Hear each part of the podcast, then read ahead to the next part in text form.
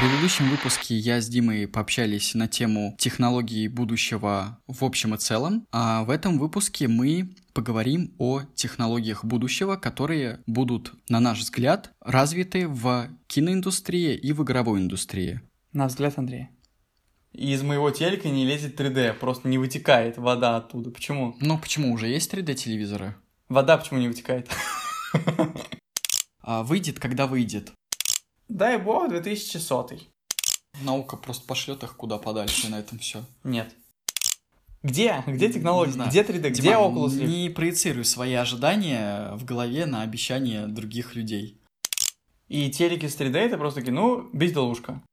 Когда тоже ты одеваешь вот эти голимые очечки, смотришь на все это дело, и это И люди действительно закоснели настолько, что они боятся, не хотят, не понимают. Ни одного такого фильма я еще пока не видел. Все попробовали такие, ну фигня, сейчас вся история загибается. Речь уже не обо мне, речь уже о будущих поколениях.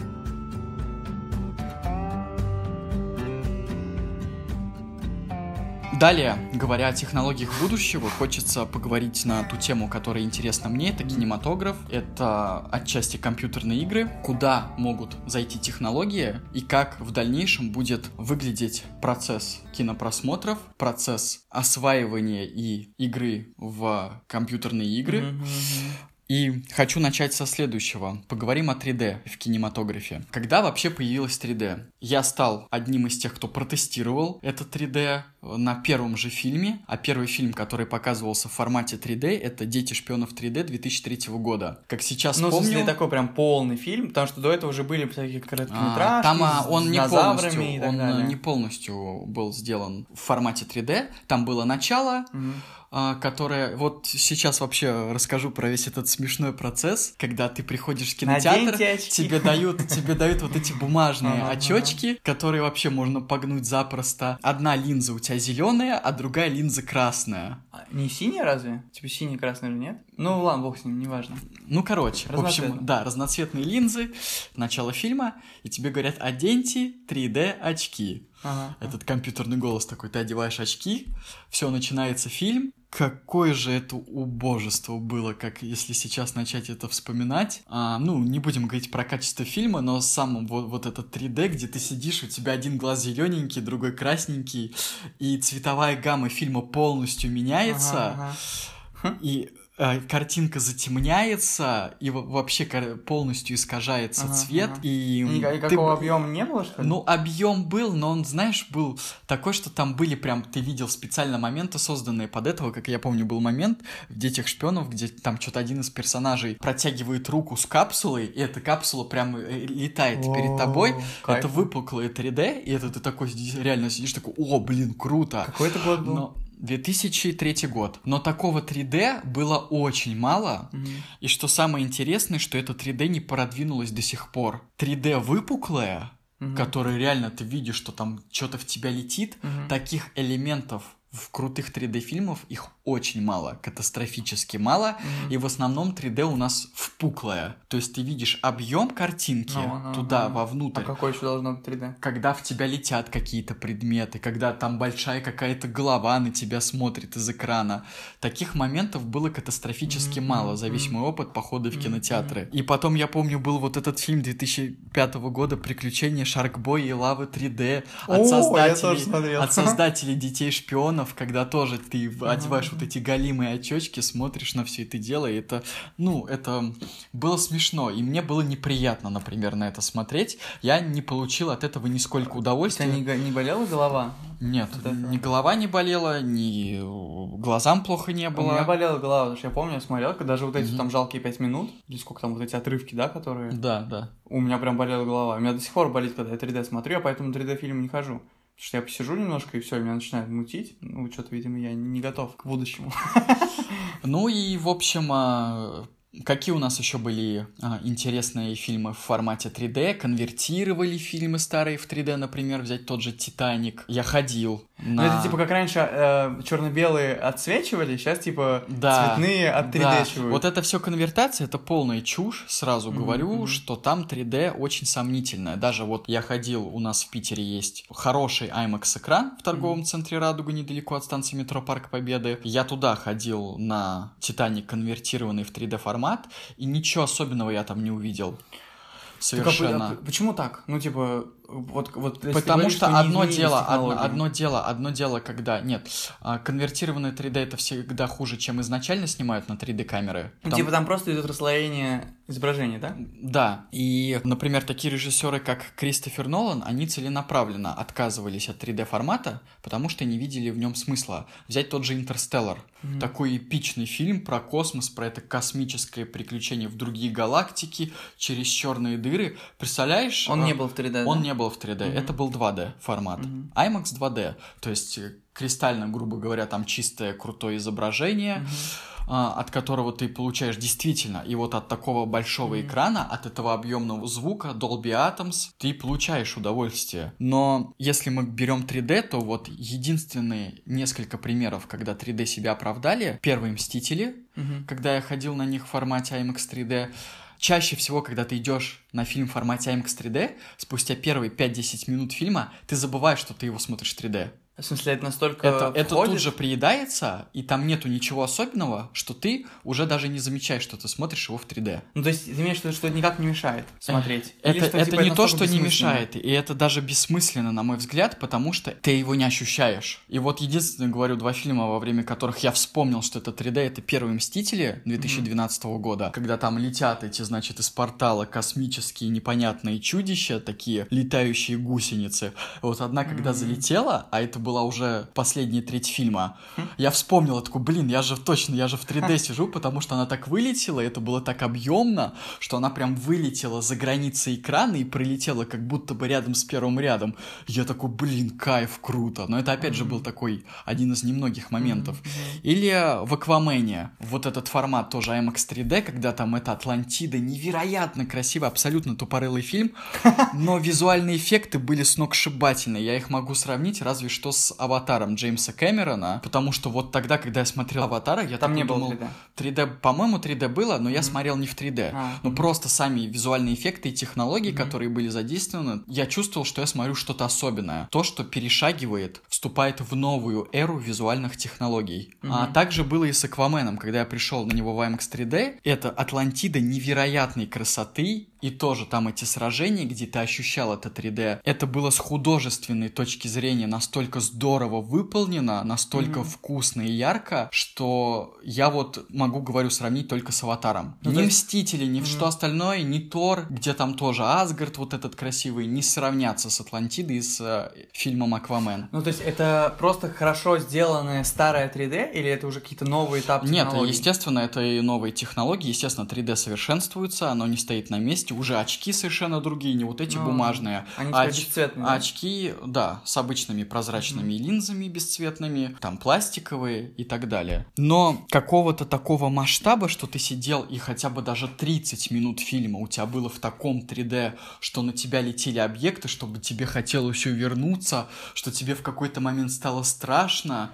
Ни одного такого фильма я еще пока не видел. А может, от, ну, типа, я не, не, не знаю, может, от этого плохо? Ну, типа, если долго смотреть в таком объеме, может, реально мозг такой... Ну почему, если их равномерно распределить на двухчасовой фильм, это будет нормально, это не будет много. А. Ну и опять же, каждый для себя решает, у кого-то там ну, не очень хорошее зрение, у кого-то им нужно эти 3D очки надевать поверх еще на другие свои Мгм. очки, и это уже портит просмотр. Ну просто некомфортно. Да, скорее всего, быть. даже там, наверное, искажение какое-то Да, есть. у кого-то, да, болит голова, у кого не очень хорошее зрение, но он может Не, обходиться у меня, типа, очков. нормальное зрение, но у меня все равно болит голова от 3D. Вот видишь, да, как бы вот из-за этого как бы этот формат не стал таким мега популярным. Мгм. А, Его пытаются там пропихивать, пропихивать пытаются плохое 3D только для того, чтобы заработать побольше денег со зрителя, поскольку 3D формат дороже. Мгм. Но по сути он в себе какого-то качества не несет. И большинство 3D, обычные 3D экраны, они в большинстве своем 90% просто отвратительные. То есть Сами есть экраны по качеству. Сами экраны по качеству, они вообще не заточены ни в коем случае по 3D. И когда ты надеваешь очки, картинка настолько сильно темнится, Мгм. что фильм становится смотреть практически невозможно, как я ходил на вот эту новую часть мира юрского периода в 3D. 3D там было отвратительное, мало того, что оно было отвратительное, и ты его не чувствовал, так оно еще и эти очки темнят картинку, Мгм. и мне несколько раз хотелось просто снять очки и смотреть уже так. Но не так не получится, А так не получится, потому что да, изображение становится расплывчатым. А, ну хорошо, вот, вот есть эти технологии, вот они там что-то пытаются шагать, а какие у них э, перспективы, как ты видишь э, развитие этого 3D? Так вот, э, послушай дальше. Это Мгм. я к тебе к чему вообще все начал рассказывать? К тому, что сейчас компьютерные игры используют, во-первых, жанр компьютерных игр начинает приближаться к кинематографу. То есть называют некоторые игры игровой кинцо. Когда ты часть времени играешь, Это пользователи кинцо называют, да? а, да, когда ты часть времени играешь, а часть времени ты просто смотришь фильм. Фильм а, полностью с классной визуальной графикой, компьютерной игровой графикой. именно, Игровой, да. Не просто игровой, а сейчас же есть вот эти диснеевские фильмы, в которых задействованы живые актеры. А там есть вот эти элементы компьютерной графики. Есть фильмы, где вообще нету живых актеров, и все полностью компьютерное, как Мгм. тот же Король Лев или Книга джунглей, где на актеров навешивается технология motion capture. Это когда актер обвешен лампочками, Мгм. на него проецируется множество точек, его движение, лицевая анимация полностью считывается, Мгм. и потом из этого проецируется его компьютерный персонаж. А, Мгм, Так, например, в книге джунглях там Кристиан Бейл играет пантеру Багиру. В лице, в морде этой пантере прослеживаются черты Кристиана Бейла. То есть э, она улыбается как человек? Или что? Ну, есть в них а, человеческие черты определенно. Жутко. А, ну, посмотри, я не считаю, что это жутко. Тот же Король Лев был здорово сделан. Король Лев, вот, по-моему, был уже Ну, без, звучит жутко, без, без технологии motion capture. Там не было вот этой проекции Мгм. считывания с человека. Там уже были полностью визуальные вот эти вот животные. Полностью из компьютерной графики. А сейчас моделируют человека, потому что сложно сидеть и помоделировать каждые отдельные черты, каждую отдельную мимическую там. Я так понимаю, Движение, что да? это проще, и это более точно получается. Мгм. Например, так уже некоторых актер пробовали омолаживать за счет этой технологии. Например, возьмем тех же Мстителей. Там был фрагмент, где один из главных героев, уже старый актер Майкл Дуглас, Кто это? Кого он играл? он играет э, человека, который изобрел этот костюм Человека-муравья. Хэ- Хэнк А, Пим его зовут. а, ага. Вот. э, Он э, во второй части, в начале фильма, играет свою молодую версию. То есть у Ага. него видно, что лицо Это что, он- лицо что не он, да? настоящее, да? видно, но его лицо омоложено, и это не смотрится прям так, чтобы тебе было противно на это смотреть. То есть ты видишь, что это компьютерное лицо, но в то же самое время оно у тебя не вызывает какой-то, какого-то негативного восприятия. Для тебя это нормально выглядит. Короче, это как профессиональные маски ВКонтакте. да. Сейчас же маски тоже, ну, по- получается, технология Чего? вышла в народ. маски? Не, я сомневаюсь, что Ну, типа, есть можно. маски в Инстаграм, маски ВКонтакте, которые по факту самые...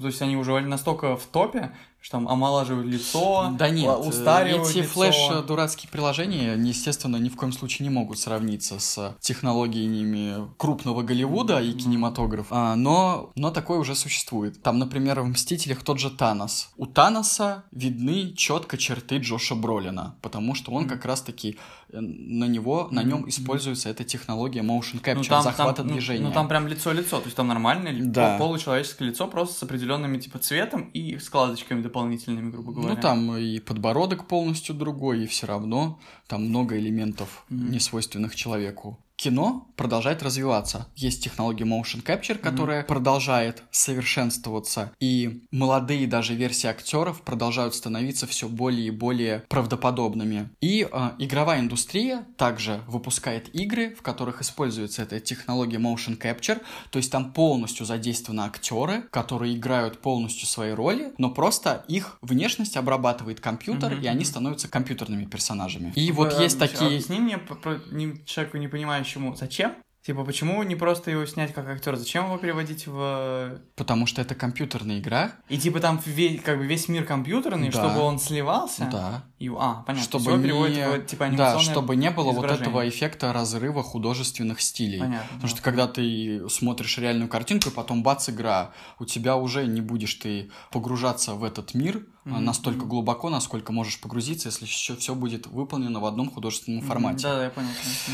И Есть такие игры, как, например, игровое кинцо, как Heavy Rain, Beyond Two Souls, Until Dawn, The Wolf Among Us, Detroit Become Human. И можно перечислять и перечислять. Я как человек Их вышло- в играх. Их вышло уже понимаю. большое количество, и они а, в большинстве своем очень качественные. Мгм.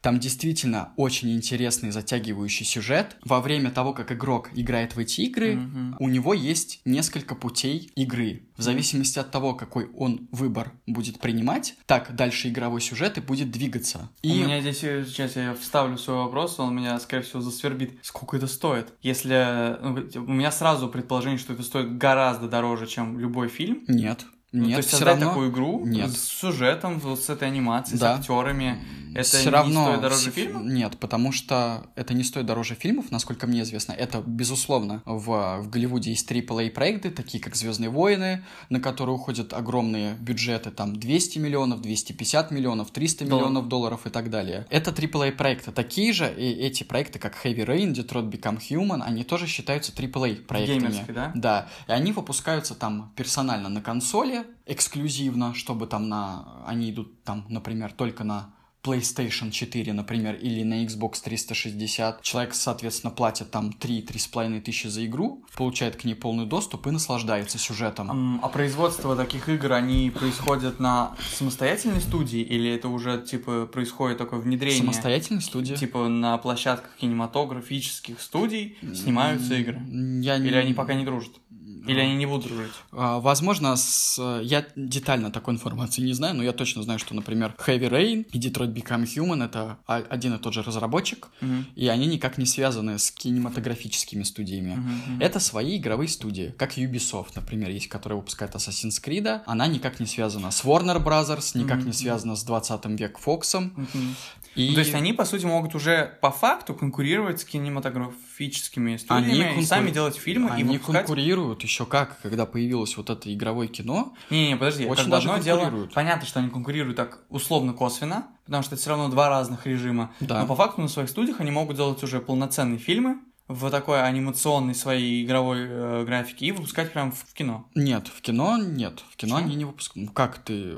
Подожди, стой. Ну, вот типа, студия же к позволяет этому я делать. сейчас, к этому я сейчас и хочу подвести. Так. что в кино сейчас этого нет. Как ты себе это представляешь? Кино собирает вокруг себя большую аудиторию. Мгм. А игровой процесс — это индивидуальный подход к каждому зрителю. Соответственно, кино тебе показывает определенную сюжетную ветку, которая заранее запланирована, она не поменяется, а игрок в состоянии изменить сюжетный ход в зависимости от своих решений. Ты имеешь в виду, что это разные форматы? Да. Но я, мне интересны технические способности площадки. То есть, по идее, в свободное время, грубо говоря, когда а, одна группа людей занимается разработкой игры, другая группа людей из этой же фирмы может заниматься разработкой фильма? Ну, типа, в том, ну, вот в этом... Зачем? Ну, а почему бы А не, это- поку- не поконкурировать на прямой площадке кинематографических студий? С Голливудом Ну, поконкурировать? нет, я не вижу в этом смысла. Им это не нужно, потому что они Диснеем ориентируются... поконкурировать, С- создавая мульт офигенный какой-нибудь 3D-шный. А, Уже есть такой режиссер Роберт Земекис, который выпустил мультфильм «Полярный экспресс», который полностью состоит, получается, из компьютерной графики. Уже полно таких мультфильмов, которые полностью... Ну, в студиях кинематографических, Да, типа Дисней да, и так далее. Да, и с ними особо не поконкурируешь, потому что это их поле деятельности, а игровые студии нацелены, у них другие задачи. Зачем им выпускать а, такое кино, если они это все внедряют в игровой процесс? Они на этом специализируются, а, это их цели задачи, и нету смысла конкурировать и внедряться в тот рынок, где и так уже идет огромная конкуренция. Ну, почему? Это типа расширять вселенную, что такое. Ты создаешь, грубо говоря, первую там часть какой-нибудь игры, там человек проходит свою персональную какую-нибудь стратегию, а потом, чтобы продолжить там типа жизнь этой вселенной, создается фильм, который меняет как-то мир, и подводит э, зрителя Нету к тому, смысла. как появится вторая игра типа, Нет. в других условиях. Нету смысла. Во-первых, эта игра должна быть невероятно популярна. Под невероятно популярна я говорю про аудиторию в сотни миллионов людей. Мгм. Потому что такая аудитория в сотни миллионов людей позволит студии рассмотреть вариант того, чтобы выпустить там промежуточный какой-то фильм, Мгм. Связующий, а, типа, да. связующий, да.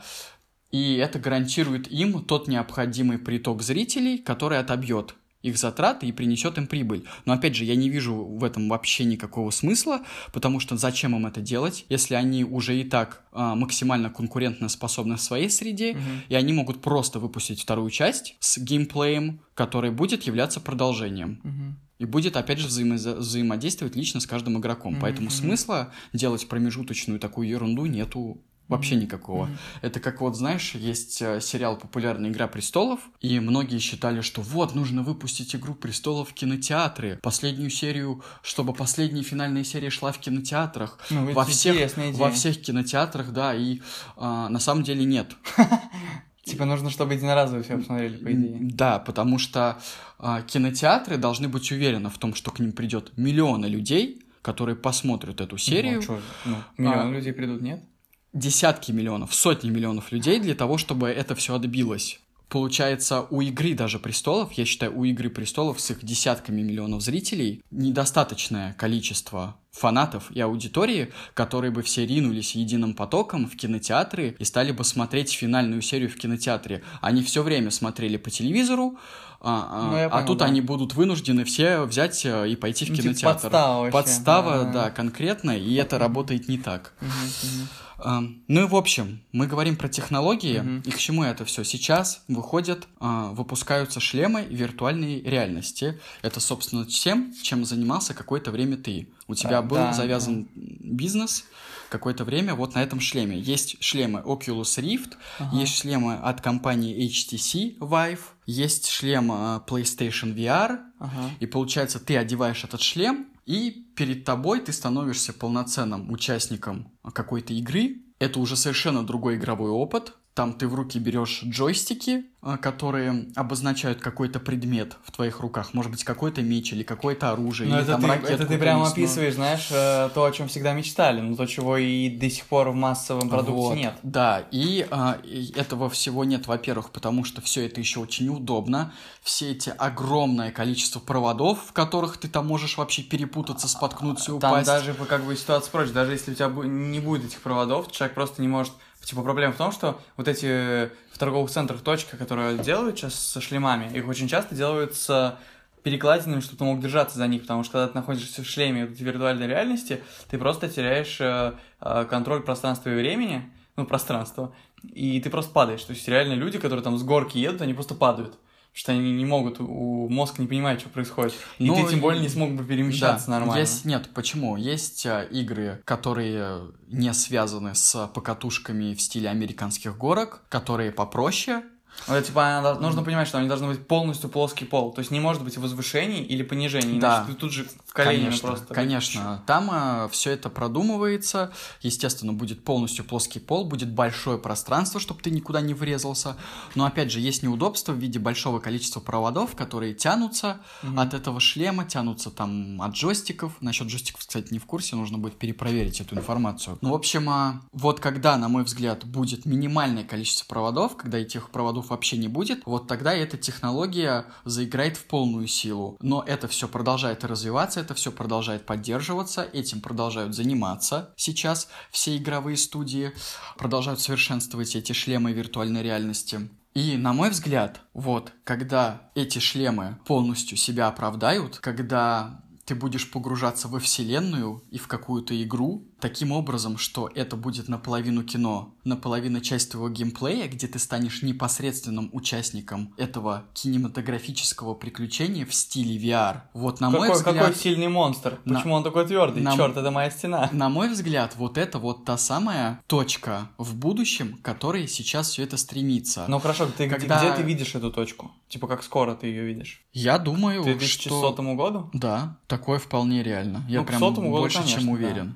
Потому что многие прогнозируют, что типа вот, в 25-м году, в 30-м году, На- ни хрена. На ну, мой вообще взгляд, нет. кинематограф отчасти останется в своем старом формате. Кто-то еще будет смотреть так фильмы, и то там, может быть, он как-то по-другому будет проецироваться уже на всю стену, и там все это будет, естественно, в более крутых масштабах и визуальных эффектах. Но, на мой взгляд, будущее вот как раз-таки за таким форматом, когда ты, как зритель, можешь стать участником кинематографа, участником фильма. Например, ты являешься каким-то детективом, который расследует какое-то дело, и есть масса сюжетных вариаций, и от того, по какой сюжетной вариации ты пойдешь, до такого финала ты и дойдешь. Я пр- представил первый фильм, где ты будешь играть роль призрака, потому что э, очень сложно будет сделать э, реальное как бы совмещение вот этого пространства и тебя, они такие, блин, ну пускай он будет просто призраком, пускай он будет проходить через все стены. Зашибись, можно не париться по поводу синхронизации с пространством.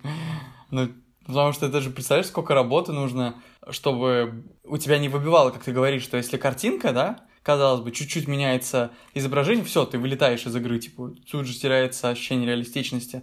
То здесь должно быть настолько все просчитано, Я чтобы думаю, возможно, это этого мира будет что-то такого, знаешь, э, ам, виртуального экзоскелета, в который ты залазишь, Мгм. залез в этот экзоскелет, который находится на одном месте, но ты можешь в нем двигать ногами, руками, можешь в нем вертеться, ага. прыгать, скакать Ну, и типа, в так зависимости далее. от локации, он там, грубо говоря, Да, становится более и ты, тяжелым. получается, а, обезопашиваешь себя а, От удариться или упасть да. физически и так далее, за счет Мгм. того, что ты находишься в этом безопасном экзоскелете и можешь выполнять любые акробатические действия, которые, на которые ты способен. Блин, вообще это прикольно. Вообще, да, вот эта идея с экзоскелетом, я даже представил, как можно забираться на стену. Типа, фак- фактически скелет может Так что, так что Sony, Xbox, если что, присылайте личные сообщения, договоримся. Но, как бы проблема в чем? Я хочу тебя э, расстроить, наверное, в каком-то смысле. Первые, самые первые шаги, которые были сделаны в сторону 3D, ведь для того, чтобы развивались такие 3D-технологии, важно еще правильно типа, вот это 3D снимать. А самое первое, насколько мне известно, 3D было сделано во время концерта Beatles.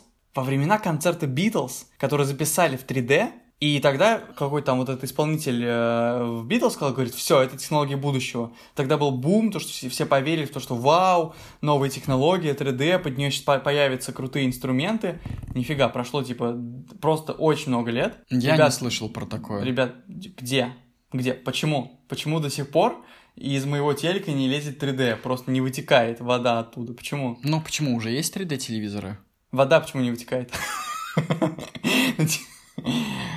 Ну да, 3D технологии. Ну, но э, и чё? Ну, типа, вот я забыл даже, что они существуют, потому что они вообще не популярны, они неинтересны. М, То есть Я просто тебя умоляю, «Ну, э, была о. бы у тебя э, достаточно финансовых средств, у тебя бы уже давно был Это была бы- 3D-телевизор со своим, у тебя был свой бы У меня кинотеатр. голова болит от 3D, Андрюх. Э, Ну, у меня бы, у меня бы уже давно был 3D Ну, это просто телевизор. безделушка. То есть на данный момент 3D это просто безделушка.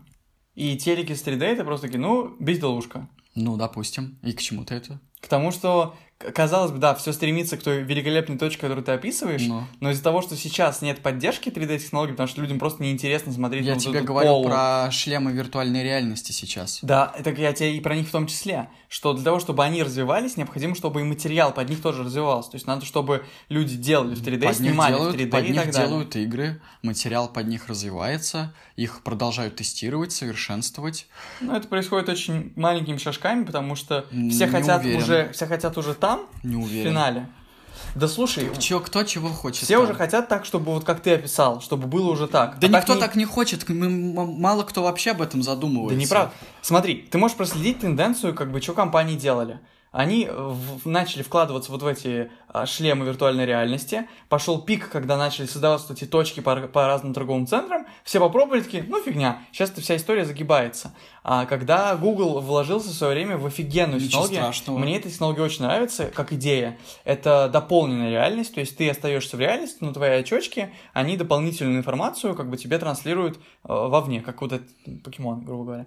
А, Какой покемон? Ну, игра Pokemon Go, когда типа телефон, такой, о, через камеру ты видишь, появляется покемончик. Ну, в общем, это самая убогая А. дополненная реальность. Окей. То есть были вот эти Google Glass, они так популяризировались. Там вообще вот эта идея очков, это правда очень крутая идея. Где они? Это было типа в 2000 Это не то же самое, году. что я Где они? сейчас Где очки? Почему?